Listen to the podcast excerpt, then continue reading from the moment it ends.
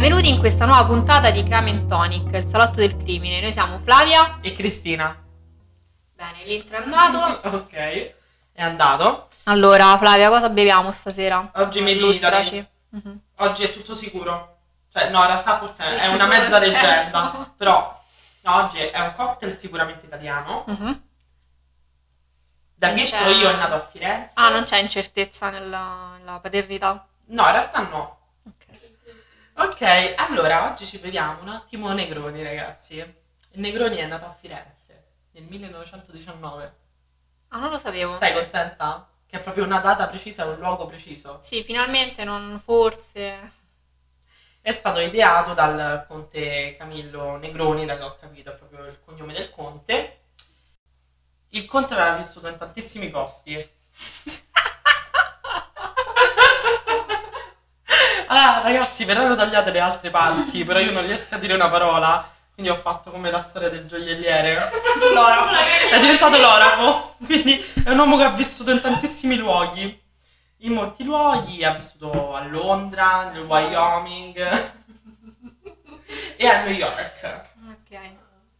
Infatti questo cocktail è molto simile comunque alle miscelazioni tipiche americane e in più è simile anche all'americano. Eh, infatti stavo dicendo per me è identico all'americano, anche di sapore. No, non dirlo perché No, fai, non fai morire tutti i barman italiani tu. dire. Cioè tu non vedi l'ora, aspetti il momento della puntata per ucciderli. Ho già detto troppo in, questi- in queste puntate.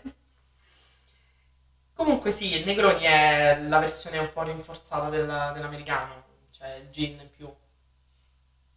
Che dire, mio grande Che dire. amore, il gin. Qualunque marca di gin vuole sponsorizzarci, noi siamo sempre qui, pronte per voi. Quindi il conte, tornato a Firenze, ehm, ha questa intuizione di fare un cocktail all'americana. È andato da un giovane ragazzo di bottega, di cui abbiamo anche il nome, tale Fosco Scarselli, che lavorava da un certo Casoni, una drogheria in via dei Tornabuoni a Firenze. Guarda quante notizie abbiamo, incredibile, È la ricca certezza, la, la storia di, di informazioni. E fondamentalmente il conte ha chiesto questo tipo di cocktail al ragazzo e gli ha preparato il Negroni. Tra l'altro, eh, non ho trovato informazioni su questa cosa, però io sono sicura di aver sentito, sono sicura di sapere che il conte Negroni è anche lo stesso che ha inventato l'aperitivo. Poi io alzo le mani. Se è falso, ditemelo io. Se è una flaviata, va bene. Io non indagherei. Non lo escludo. Non lo escludo. Chi lo sa? Però fondamentalmente lui cercava qualcosina da stuzzicare per questo cocktail pre-cena. Sì, anche perché il Negroni non è che sia proprio leggerissimo, Non è proprio a stomaco vuoto non è, non è uno un granché esatto. non è- E quindi ha chiesto qualcosina da stuzzicare e ha creato così. Ha creato così anche l'aperitivo. Questo conte forse è la mia persona preferita nell'universo. Ci piace molto, momento. lui potremmo fare un podcast su di lui? No, non ha ucciso nessuno. Ha ucciso la mia sobrietà. anche la mia. La ricetta del Negroni Vai. è un terzo, un unità- terzo, un terzo. Ah, ok, quante unità di sangue? Un'unità di un terzo di, di gin, di Campari e di vermouth. E fin qui abbiamo chiuso il capitolo cocktail. ok. Parti col tuo capitolo.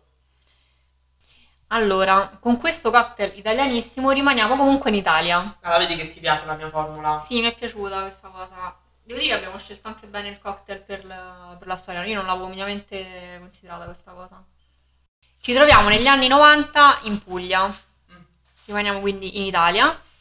Ed è il 25 aprile del 96 quando a Lucera, in provincia di Foggia, eh, la porta della signora Celeste è aperta, come usanza nei piccoli borghi, nei piccoli paesini, soprattutto in quegli anni, no? O in America. o in America.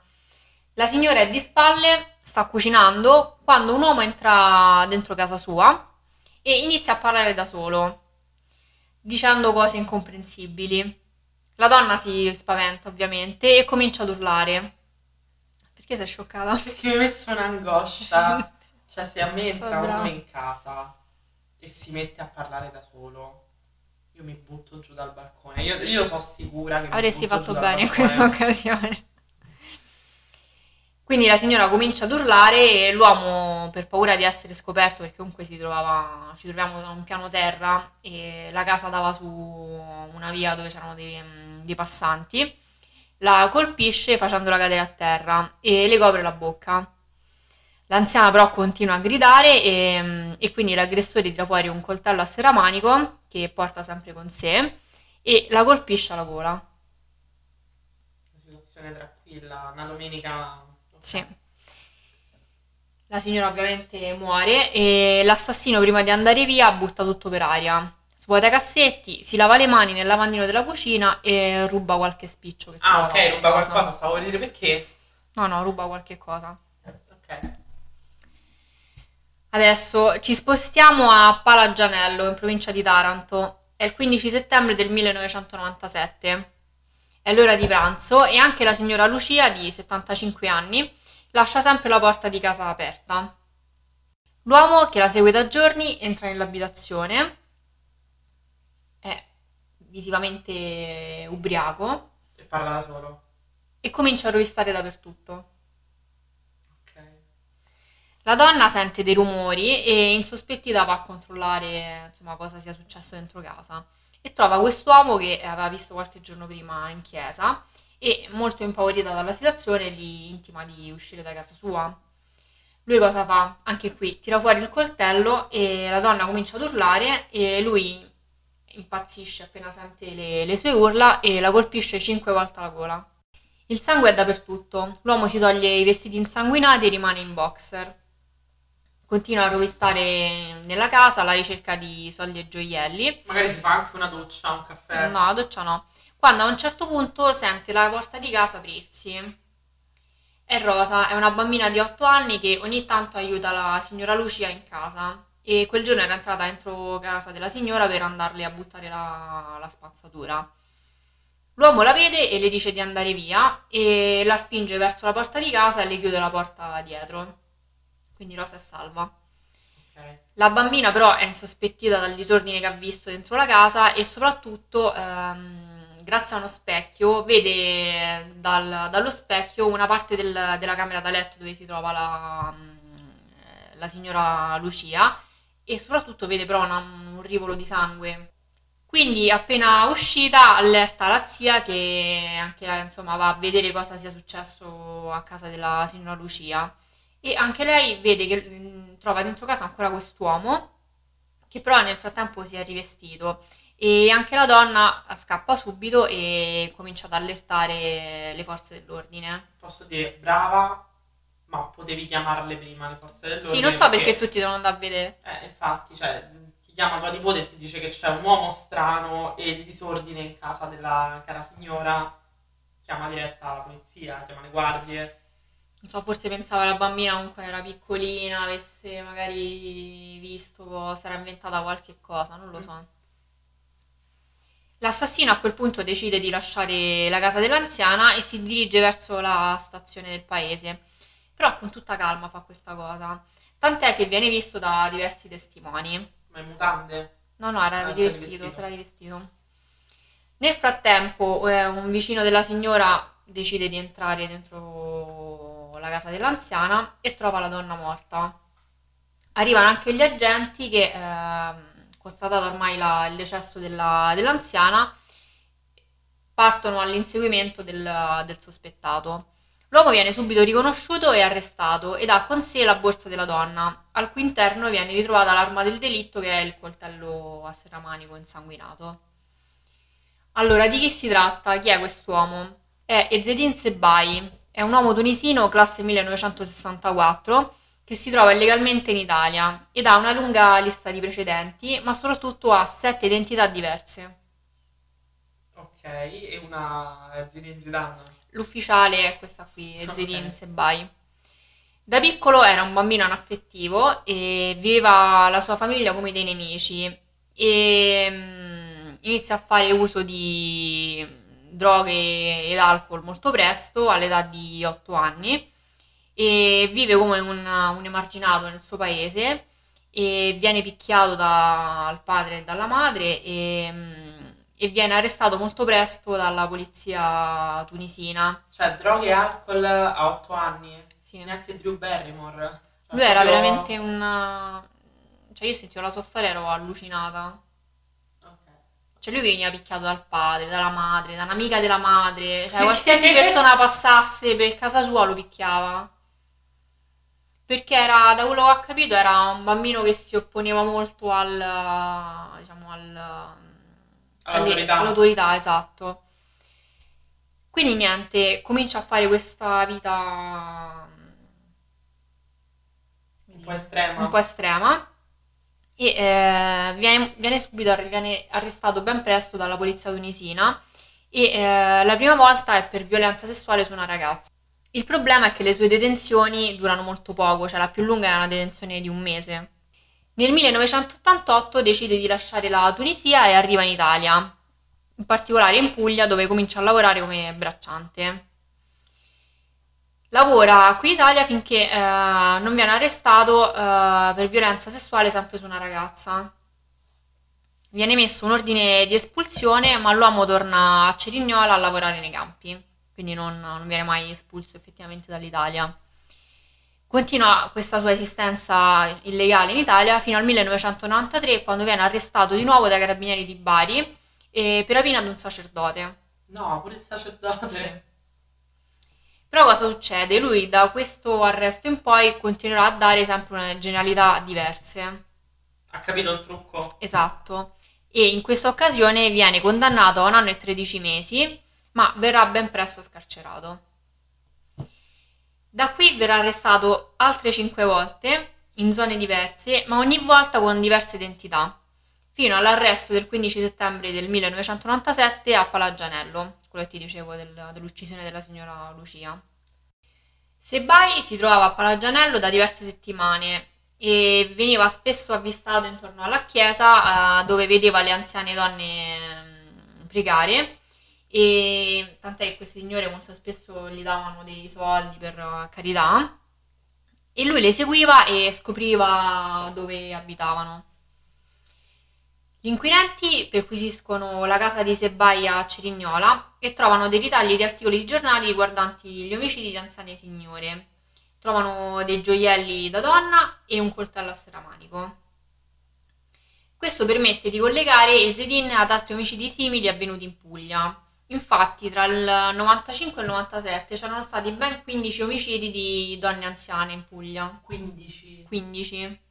Lui viene collegato a questi omicidi simili a quelli che aveva commesso perché gli erano stati riconosciuti ehm, e questi omicidi sono allora uno è la signora Maria Totaro di 75 anni che era stata uccisa il 15 gennaio a Cerignola ed era stata uccisa con una ferita da taglio alla gola e eh, i familiari riconobbero tra i gioielli che mh, furono ritrovati a casa di Sebai eh, alcuni gioielli della donna e anche le impronte digitali ritrovate sul luogo del delitto quelle del, erano quelle del- dell'uomo.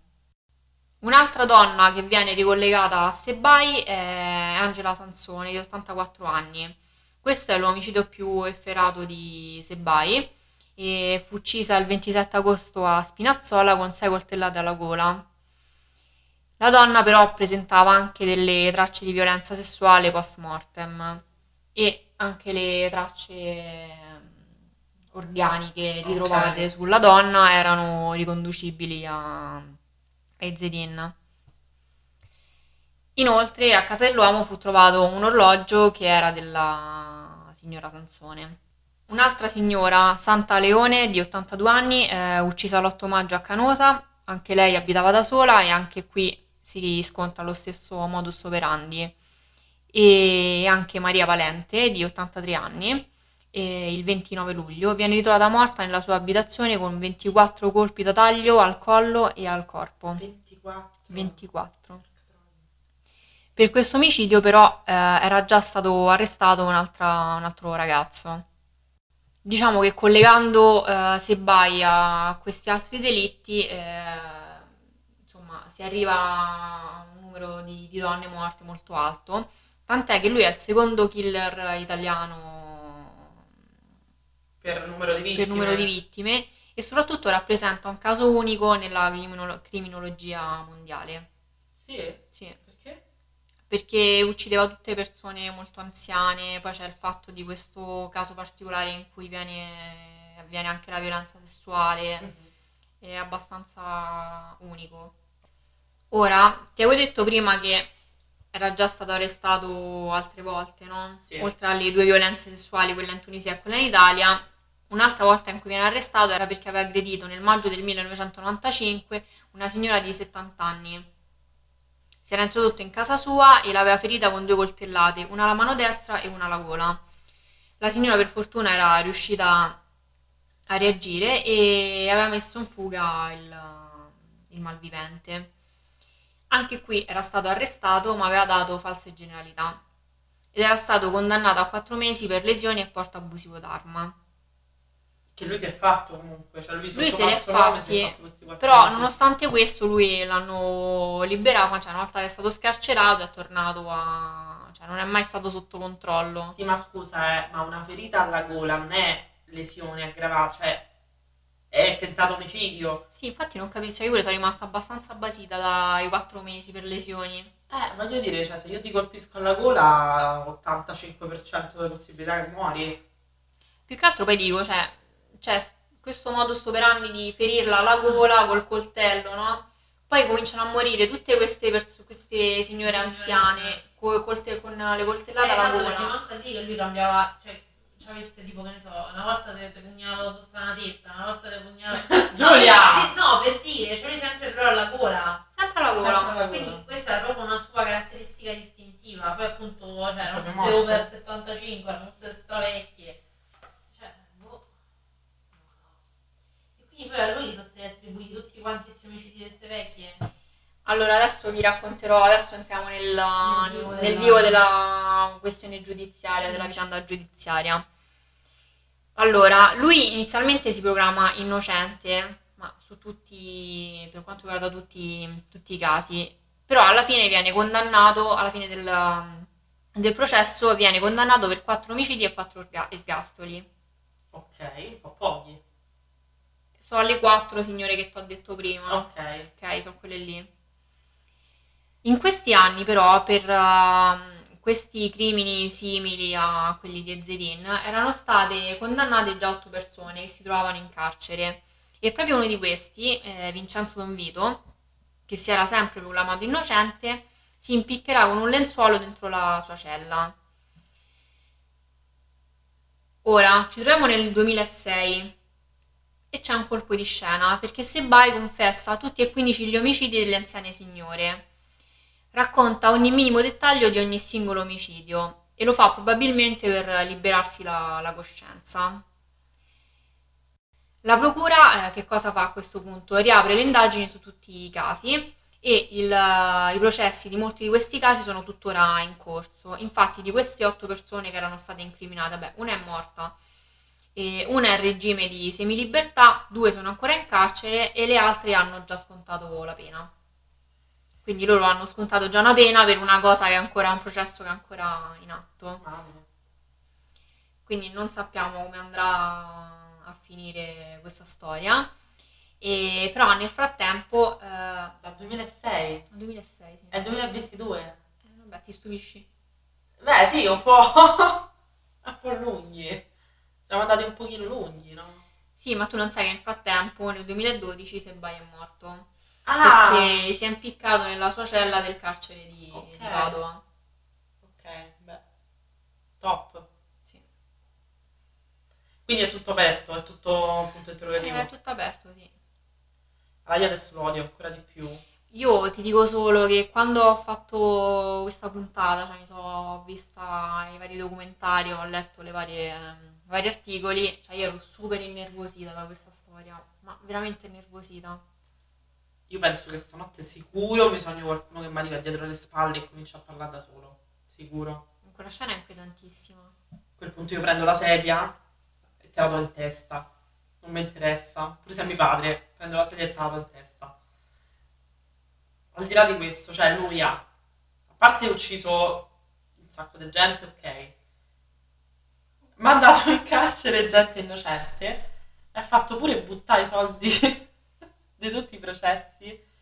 Lo Stato se finirà mai i processi dovrà risarcire tutte le famiglie con i soldi delle tasse che pago io.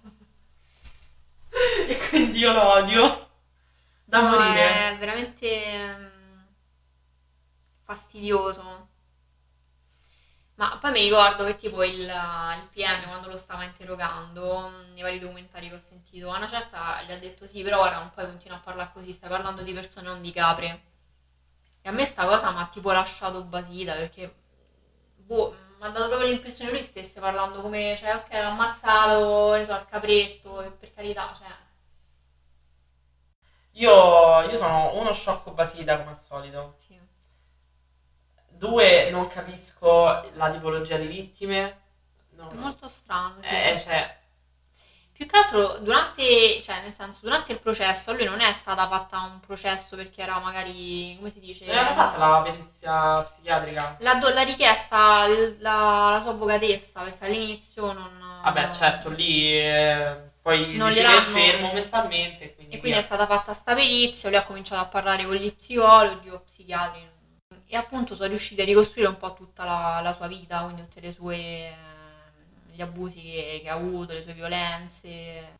Poi pure il fatto di colpirle sempre alla gola, come se gli desse proprio, cioè lui, da quello che ho capito, faceva arrabbiare tantissimo quando loro cominciavano ad urlare. Ma forse perché è cresciuto in un clima in cui gli urlavano in continuazione e quindi voleva Probabile, silenziarle colpendole alla gola. Beh, quando ci sono quei serial killer che hanno gli scatti d'ira e eh, agiscono in base allo scatto d'ira che è innescato di solito da un trauma infantile.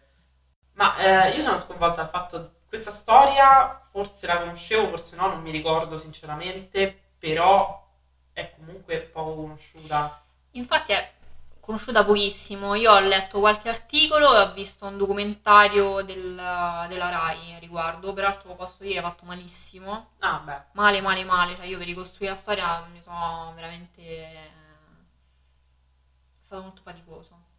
Ma poi, cioè nel Ma 97, soprattutto- 20 ma- anni fa, Sì, ma non c'è poi una pagina Wikipedia su Non di c'è lui. una pagina No, Wikipedia? No, ed è il secondo... E poi c'era scritto il secondo killer italiano. Ah, ok.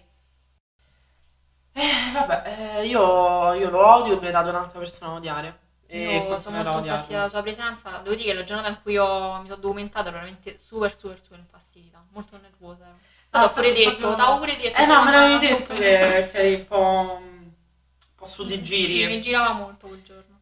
Eh, vi ringraziamo se ci siete riusciti ad arrivare fino alla fine, se non avete spaccato la radio, il telefono o qualunque cosa da cui ci state ascoltando. Vi diamo appuntamento alla prossima puntata, al prossimo Bloody Monday e vi invitiamo a seguire la pagina Instagram Gramentonic e vi diamo appuntamento alla prossima puntata. Baci stellari! Ciao!